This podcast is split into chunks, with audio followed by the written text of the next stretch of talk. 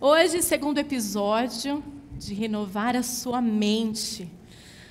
E o pastor Davis falou no domingo passado sobre a renovação da mente, como que ela é transformada. Se você não assistiu, te convido a ir lá no canal Além do Véu TV e assistir essa pregação que foi incrível.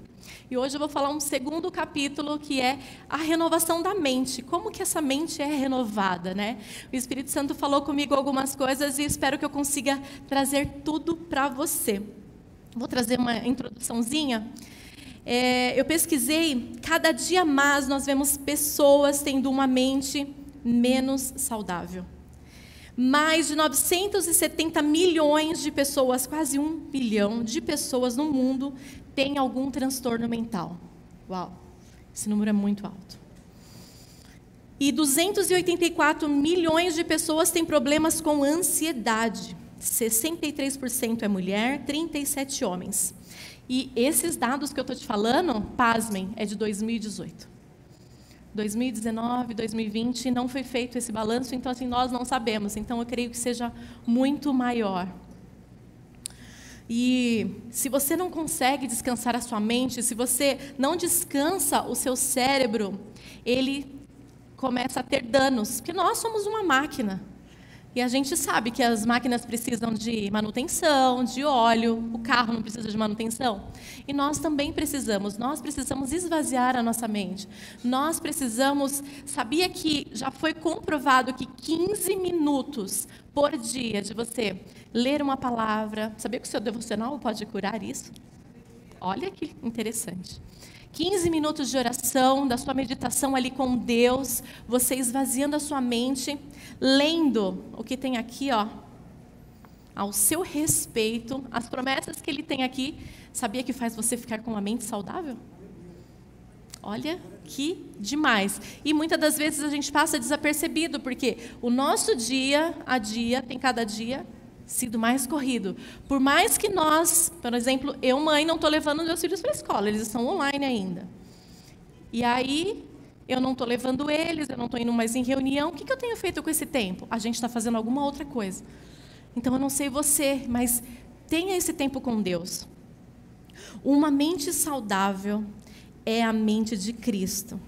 E ter a mente de Cristo é fazermos como Cristo faria é pensar como Cristo pensaria, é fazermos algo como se fosse Cristo. Isso é ter uma mente saudável. Porque nós temos a tendência de fazer, de sermos levados pelas nossas emoções, pelo aquilo que nós sentimos. E muitas das vezes isso nos leva a lugares que Deus não tem para nós. Então vamos ler Romanos 12, 2, que é o tema deste, deste episódio, né, dessa série. Diz assim: Não se amodem ao padrão deste mundo, mas transforme-se pela renovação da sua mente, para que sejam capazes de experimentar e comprovar a boa, agradável e perfeita vontade de Deus. Aleluia. Então diz aqui que nós iremos experimentar então, se eu quero experimentar uma laranja, eu preciso ter algumas atitudes. Se eu quero pegar um copo de água e experimentar água, eu preciso ter a atitude de pegar a água e tomar. Então, nessa noite, a gente teremos algumas atitudes e vamos refletir sobre elas. Eu fui no, no dicionário e vi a palavra renovar. O que diz sobre essa palavra? Ficar outra vez como novo alterar-se para melhor. Ei, o Senhor ele quer que nós ficamos cada vez melhor. Se nós não buscarmos ser renovar todos os dias as nossas mentes, todos os dias no Senhor, como que nós vamos ficar como novo? E aí diz lá em Mateus 18, 13: Em verdade vos digo, se não vos converteres e não vos tornardes como criança, de modo algum entrareis no reino dos céus. Olha isso.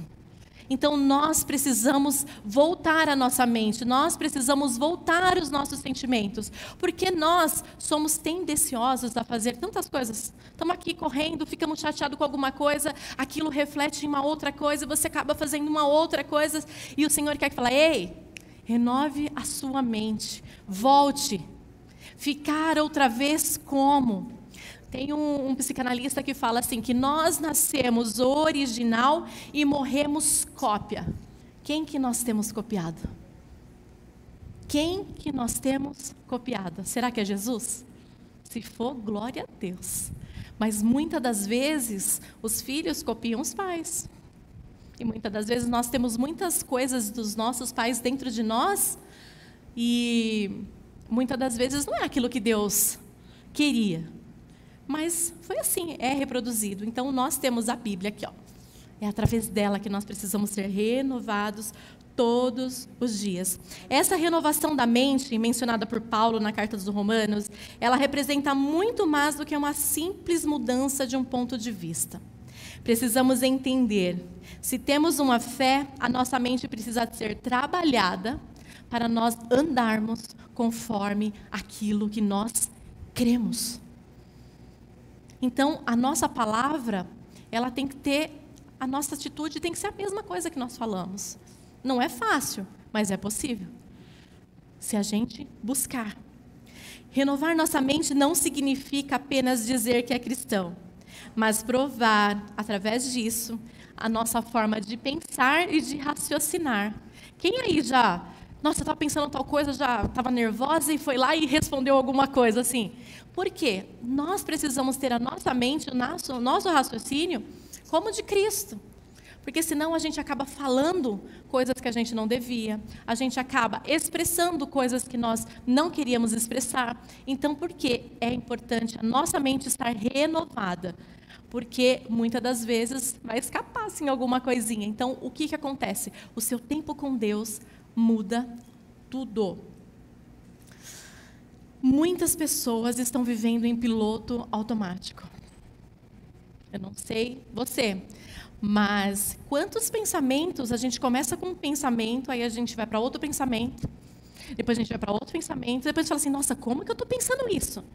Sabe como que é uma coisa automática? Você está pensando algo ruim, aí você pensa em outro, aí você pensa em outro. Aí, sabe como se fosse um colar de pérola, assim, um grudadinho no outro? E a gente acaba pensando tantas coisas que Deus não quer que nós pensamos desse jeito. Deus não quer que nós sejamos levados por emoções, porque o nosso coração é enganoso. Por que Paulo diz que nós precisamos ter uma mente renovada? Porque a nossa mente renovada, uma mente renovada, ela traz saúde para todo o corpo. Aqui nós somos uma máquina. Vocês já viram, é, alguém já ouviu falar assim, nossa, gravidez psicológica? Então, assim, a pessoa pensa que está grávida, então aqui, pensou aqui, refletiu tudo, a barriga começa a crescer. Então, assim, tudo é aqui. Então, por isso, a importância de renovar a nossa mente com aquilo que Deus pensa, aquilo que Deus pensa a nosso respeito.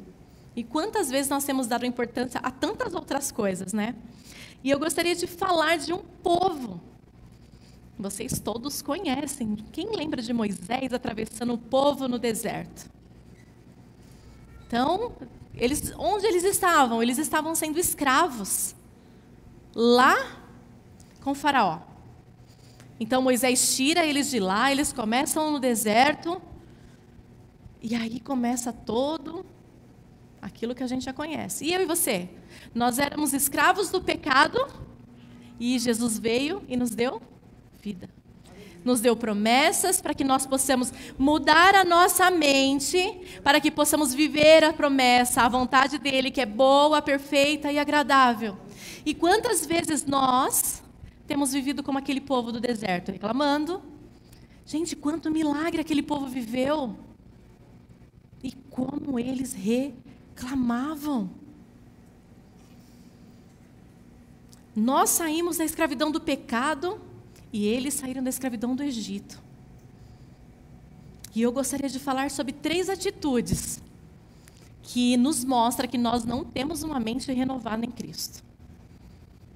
espero que você assim, ai pastor, eu não tive nenhuma dessas três. Eu tô, ó, é isso que eu quero. A primeira atitude, quando a gente não obedece a Deus, a gente não tem uma mente como a de Cristo eles tinham que passar pelo deserto e era um caminho mais curto. Sabe quando, quanto tempo? qual a distância do, do deserto para eles atravessarem? 200 quilômetros, gente.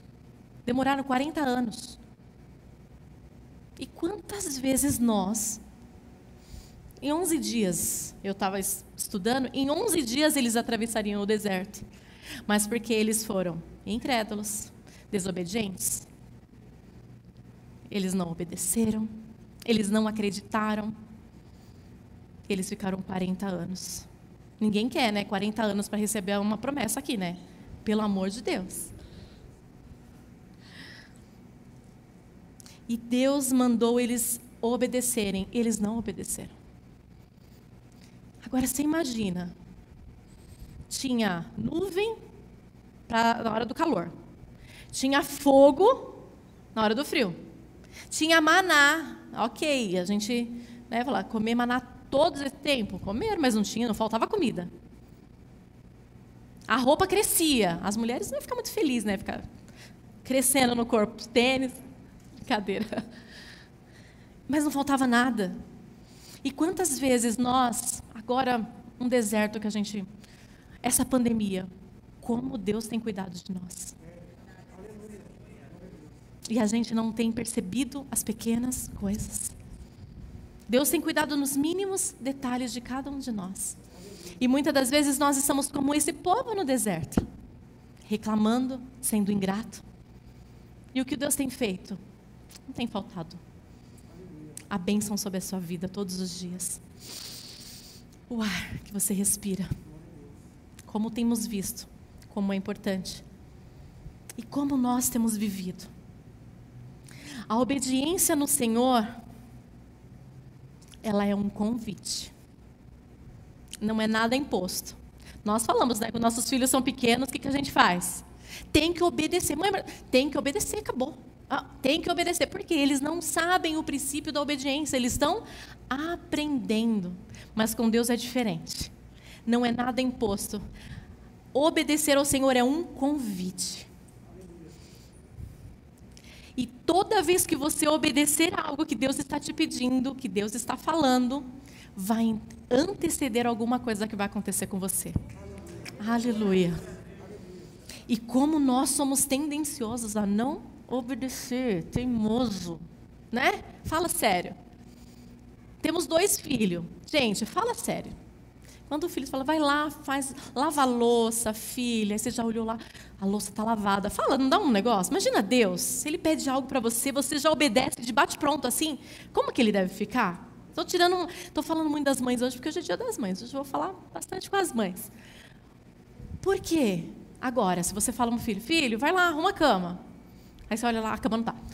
Vai lá, arruma a cama. Você fala mais uma vez, você fala duas, você fala três, você fala quatro. Aí quando chega a noite, ah, já vou dormir de novo. Gente, dá um negócio.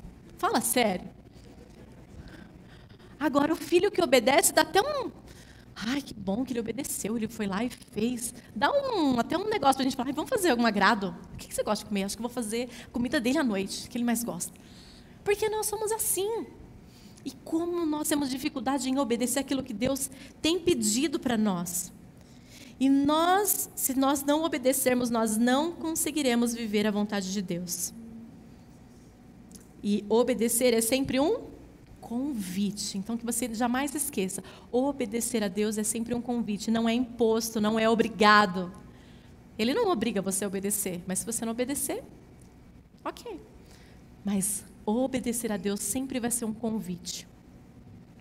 E obedecer ao Senhor é um dos maiores atos de amor. É uma evidência de confiança. Se confiamos neles, nele, é porque nós o conhecemos. E nós conhecemos o nosso Deus, que é vivo, poderoso, e por isso obedecemos. Gente, de verdade, é, não é confortável para mim estar aqui. Eu prefiro ficar nos bastidores. Eu gosto de estar aí com vocês. Mas eu estou aqui obedecendo. Muitas vezes, obedecer ao Senhor não vai ser confortável para você. Às vezes, obedecer ao Senhor vai trazer algumas renúncias. Mas eu posso te falar, vale a pena. Vale a pena. Se você não anda em obediência, você não está alinhado com a vontade de Deus. Aleluia. segunda atitude que nós vemos em quem não tem uma mente renovada em Cristo. Quando nós não vemos como Deus vê. Como a gente tem dificuldade de acreditar naquilo que a gente não vê, né? Ah, não, ah, não, deixa eu ver primeiro, deixa eu ver. Né? O filho não fala assim, ó, oh, eu tenho um presente. Não, então mostra o presente primeiro, porque nós somos assim, nós somos um, temos uma carne aqui, né? Então nós precisamos ver como Deus vê. Em Isaías 11, versículo 2 e 3 diz assim: O Espírito do Senhor repousará sobre ele, e o Espírito que dá sabedoria e entendimento, o Espírito traz conselho e poder, o Espírito que dá conhecimento e temor do Senhor. Ele te inspirará no temor do Senhor e não julgará pela aparência e nem se decidirá com base no que ouviu. Porque nós temos a tendência de olhar com esses olhos aqui para tudo. E Deus não vê com esses olhos. Foi assim que ele escolheu Davi. Se, ele, se, a gente fosse escolher Davi com os nossos olhos, a gente ia escolher Davi? Não, gente, ele escolheu o mais forte. Não é? Porque a gente já falou, não, a batalha já está ganha. Nossa, ele vai ser o rei mais forte, ele vai ser tudo. A gente já começa a imaginar um monte de coisa, porque nós olhamos pela aparência, com esse olho aqui. Mas Deus não quer que nós olhemos com este olho. Porque lá no deserto, o que, que aquele povo via? Areia e impossibilidades. Mas e quando Deus falava assim, ó, obedece, o mar vai se abrir. Ah, será que vai abrir mesmo? Ei, o nosso Deus é poderoso, ele pode fazer o que ele quiser na sua vida. Ei, ele continua sendo o mesmo, não mudou. O mesmo Deus que está aqui, ó, em tantos milagres, ele continua sendo Deus na minha e na sua vida. Ele continua sendo o mesmo ontem, hoje e sempre. E como nós temos dificuldade. Deus, ele já via o povo fora do deserto. Mas aquele povo conseguia ver. Ai, por que, que não deixou a gente lá no Egito? Poxa vida. Olha que a gente está passando aqui. Olha essas dificuldades, olha tudo isso. Mas eles não viam tudo que Deus tinha feito para eles. E Deus estava fazendo tantas coisas, gente, maná do céu coluna à noite para ficar quentinho. Quem tem ar-condicionado em casa? Eu não tenho. Então você joga a cobertinha e fala, ai que delícia, cola a cobertinha. De dia, eu também não tenho ar-condicionado em casa para deixar ventilando. Então, de dia aquela nuvem, acho que vinha que batia aquela, aquele vento gostoso. Né? A gente vai no, no Nordeste aí nas praias, tem aquele vento gostoso, não é? Você imagina isso? Eles tinham lá no deserto, mas eles não davam valor, eles estavam olhando só para outras coisas, porque o olhar deles estava de outra forma. Eles tinham que olhar como Deus olhava. Deus já via eles fora de lá, já viu eles vitoriosos, já viu eles fazendo outras coisas, mas eles não conseguiam ver. E hoje, qual é a impossibilidade? Qual é o seu deserto nessa noite que você não está enxergando? Hoje você está só, pastor, eu só estou conseguindo ver areia. Deus te convida a olhar com os olhos dele e ver o milagre que ele vai fazer na sua vida. Amém? As promessas que ele já, já derramou sobre a sua vida, todas estão de pé. Então, o que, que nós precisamos fazer? Ter atitude, fazer algumas coisas, termos ações para a gente viver a promessa. E uma delas é acreditar, obedecer e ver com os olhos de Deus. Aleluia. Vocês lembram quando Abraão saiu de lá da terra e ele ficou com uma outra terra, e Deus manda olhar lá de cima e fala assim: ó, tudo que você vê é teu. E Deus fala: tudo que você enxergar, não com esse olho, mas com o olho espiritual, é teu você vai tomar posse. Então nós precisamos acordar. Deus tem muito mais para nossas vidas do que a gente consegue alcançar. Eu só consigo alcançar até ali atrás. Mas Deus tem muito mais na minha vida e na sua vida. Então nós precisamos renovar a nossa mente e olhar com os olhos de Deus. E é uma coisa que você que decide, não é obrigado. É você que decide. Viver olhando para trás como vítima ou não. Quantas de nós, quanto, quantos acontecimentos que acontecem e, como se fosse é, eu e você tivesse sido atropelado, sabe? Então aí você é atropelado e você fica deitado lá no chão. E aí vai passando as coisas em cima de você. Ei, decida hoje levantar, entrar dentro do carro, pegar o volante e falar assim: eu vou viver aquilo que o Senhor tem para mim. Mas precisa de uma atitude. Não ficar ali deitado e as coisas acontecerem por cima, por cima e você só ficar reclamando. Ei, as coisas estão aí. E é você sair de uma posição de vítima, de você entrar dentro do carro e você não vai ser mais atropelado. Você vai estar governando a sua vida através daquilo que Deus tem para a sua vida. Você vai ser direcionado para viver aquilo que o Senhor tem para você. Então precisa de uma decisão e é você que decide. É você que decide. Não importa o que aconteceu no seu passado, ele não te define. Ele não te define. Porque Deus, quantas coisas nós vemos. Quem lembra de Raabe, uma prostituta que foi para a árvore genealógica de Jesus? Não sei o que aconteceu na sua vida. Será que ela conseguia enxergar o que Deus faria na vida dela? Pode ser que não, mas ela acreditou. Ela falou: Eu vou olhar com os olhos que Deus tem para mim. E ela foi lá e teve uma atitude e viveu uma história linda uma nova história. Então, acredite e você verá. Acredite e você viverá. Amém? E o terceiro e último, atitude que nós muitas das vezes fazemos que não tem a mente de Cristo é pensar diferente dele. É os nossos pensamentos. Gente, uma das coisas que eu mais recebo ligação, pastora, eu estou com uns pensamentos muito ruins. De morte, pensamento disso, pensamento daquilo. Pensamento de morte não é de Deus para a sua vida. Então, quando nós não pensamos como Deus, nós não temos uma mente renovada. Eles não conseguiram pensar. Mas ter uma mente, pensar como Deus pensa, é uma decisão nossa. Porque os pensamentos até podem vir na nossa cabeça, mas a decisão daquilo, de administrar, é minha e sua. Eu passei em 2017 por uma depressão. Eu fiquei dois meses com pensamentos horríveis. Que eu ia morrer todos os dias. Então eu acordava, levava as crianças para a escola, aquele pensamento: você vai morrer agora. Eu estava no carro, meu Deus. Eu falei, não, Senhor, eu vou viver tudo que o Senhor tem para mim. Não, você não vai viver. Eu falei, eu vou. E eu declarava. Um dia, dois dias, três dias. Chegava uma noite, estava lá bebendo água. Pode despedir do seu esposo, pode despedir dos seus filhos, que você não vai ver eles crescendo.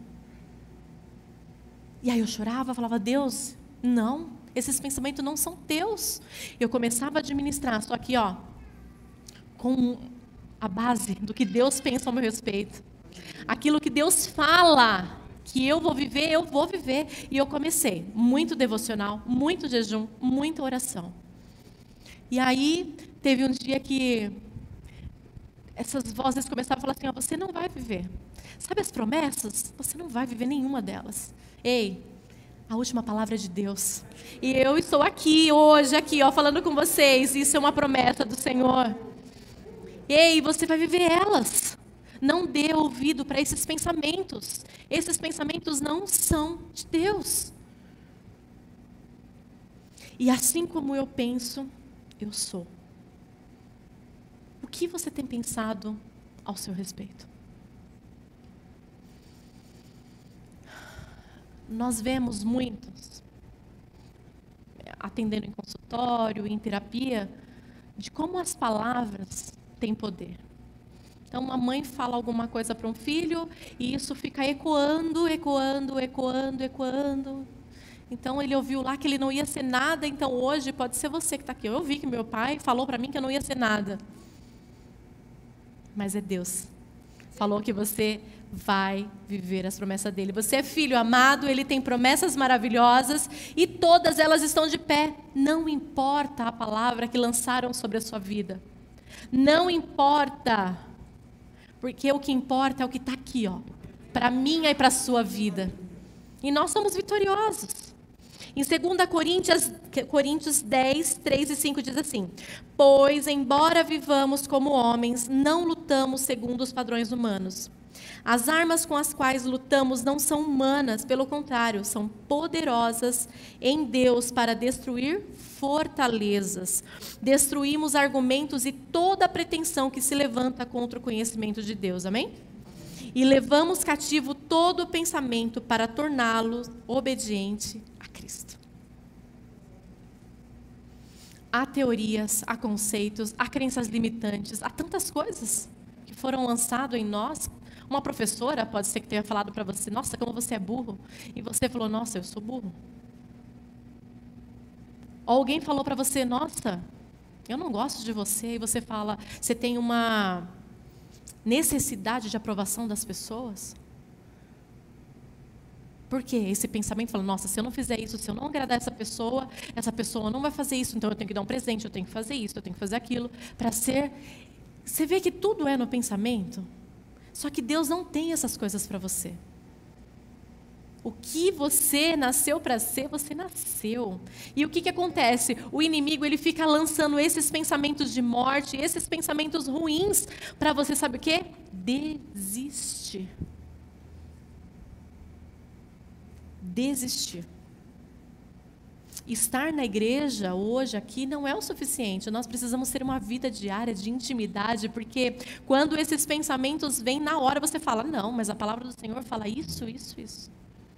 Você tem armas, você tem ferramentas para lutar contra. Então, nessa noite, eu estou trazendo algumas coisas. Falo assim, pastora, eu preciso começar a ler mais a Bíblia. Eu preciso dar menos ouvido a essas coisas. Eu preciso pensar como Deus pensa. E quando mudamos nossas mentes, nossos sentimentos, mudamos também as nossas escolhas. E se mudamos as nossas escolhas, nós transformamos o nosso destino. Você sabia que o Espírito Santo, ele não veio habitar aí em você, em mim, porque ele não tinha outro lugar? Ele não veio simplesmente para estar aí dentro de você. Ele veio para te ajudar a viver o propósito de Deus. Não é simplesmente, ah, eu tenho o Espírito Santo de Deus e está tudo ok. Não, ele veio para te ajudar a te levar a viver a tudo aquilo que o Senhor tem para você. E quantas vezes nós temos vivido dia após dia sem nenhuma mudança. Hoje, nessa noite, Deus quer falar assim: ó, filha, pensa como eu penso olha como eu olho, me obedece, eu tenho certeza que a sua vida vai virar assim, ó, uma transformação. Ah, Senhor, obrigada. Nenhum propósito do Senhor vai se frustrar na sua vida. Nenhum. Para a gente terminar, nossa visão, os nossos pensamentos e a nossa obediência nos levarão a viver a vontade do Pai. Você sabe como que é a vontade do Pai? Boa, perfeita e agradável. Será que vale a pena ver como Deus vê? Vale. Será que vale a pena obedecer? Vale. Será que vale a pena, às vezes, a gente deixar de olhar com esses olhos e experimentar olhar como Ele olha? Vale. Porque nós, eu tenho certeza que nós iremos experimentar a boa, perfeita e agradável do Senhor em todas as áreas da nossa vida, não é só em uma, é em tudo. O Espírito Santo, ele tem aqui no seu espírito, mas ele quer dominar as suas emoções, ele quer dominar o seu corpo, tudo. Porque o fruto do Espírito é, tem o domínio próprio. Então, sem domínio próprio é muito de nós, né? Do que nós fazemos. Então, é tudo. Então, eu quero viver isso. Eu quero viver a vontade do Senhor. Em Jeremias 29, 11, 12. Porque eu bem sei que os pensamentos que tenho a vosso respeito, diz o Senhor, pensamentos de paz, não de mal, para vos dar o fim que esperais. Então me invocareis e ireis, e orareis a mim. Olha que coisa mais linda. E eu vos ouvirei. Você não está sozinha. Essa transformação aí não vai ser sozinha, você tem a ajuda do Espírito Santo. Você não está só. Aleluia. Existe uma vontade de Deus para você. E eu gostaria de, eu, por favor, de fazer simbolicamente algo aqui com vocês. Muito obrigada. Esse potinho aqui, ó, é você. É você. Então tem coisas que estão aí, ó, desse jeito aqui, ó. Não dá para abrir, sabe? Tá trancada. Mas através dessa palavra hoje, você vai falar assim: "Não, eu preciso mexer aqui dentro em algumas coisas". Então pode ser que aí dentro de você haja palavras de acusação. Mas nessa hora o Espírito Santo lança fora toda a palavra. Tudo aquilo que falaram ao seu respeito, ele não aceita, porque ele tem palavras para você, ele tem promessas para você. Se tiver algum trauma, em nome de Jesus, o sangue de Jesus tem poder para limpar todo trauma que esteja aí dentro de você para falar que você não vai viver, você vai viver. Toda culpa em nome de Jesus. Ei, quantas pessoas vão jogar em nós coisas que nós fizemos lá atrás, acusando quando nós não tínhamos maturidade, mas ei, você não faz mais. Você é uma nova criatura. Hoje você pensa como Cristo e essa culpa não tem mais poder sobre a sua vida. Será que tem algum medo aí? Hoje, eu e você lançamos fora todo medo em nome de Jesus. Então aqui está o seu medo, eu não sei qual é, mas em nome de Jesus, ele está desfeito para honra e glória do Senhor. Uma coisa que pega muito. Inferioridade. Ei, ele morreu por mim e por você. Nós somos preciosas, como eu sempre falo. Muitas de nós não estamos brilhando como um diamante, mas existe um diamante aí em você. Então, não se sinta inferior, porque você tem valor. Um valor imensurável. Ah, Senhor. Rejeição. Toda rejeição cai por terra. Ei, você não foi rejeitado. Numa cruz, Jesus morreu por você. Você não foi rejeitado e nem abandonado. Você foi inserido. Você é filho amado. Toda rejeição, toda síndrome, todo aquele abandono que você sente de estar sozinha, cai por terra nessa hora. Você é filho amado, ele morreu por você, por mim. Nós não fomos abandonados, nós fomos chamados de filhos, nós fomos adotados. Não importa o que aconteceu aqui com você, você vai viver tudo aquilo que o Senhor tem para sua vida. Tudo. Tudo. Não importa o que aconteceu com você quando você era pequeno, Ele estava lá com você, Ele está aqui com você agora, para te lembrar dessas coisas, essas coisas que estavam aqui, ó, presas dentro de você. Não tem mais nada. Em nome de Jesus, você vai colocar diante do Senhor agora. Eu gostaria que você ficasse de pé. E uma mente renovada, ela precisa ter espaço para que o Senhor coloque aqui, ó, palavras, promessas, tudo aquilo que Ele tem ao seu respeito. E você vai viver cada uma delas em nome de Jesus. Amém? Vamos orar? Pai. Ah, Espírito Santo. Que o Senhor venha, Pai, agora na vida de cada um dos teus filhos que estão em casa agora, que estão aqui, Senhor. Ah, Deus, todo espírito de rejeição, ó Pai, aquela, aquela coisa que vem, ó Pai, e traz aquelas palavras de acusação. Aquelas palavras que muitas, Senhor, dos teus filhos hoje aqui ouviram quando era criança que eles não iam viver, que eles não iam ser nada.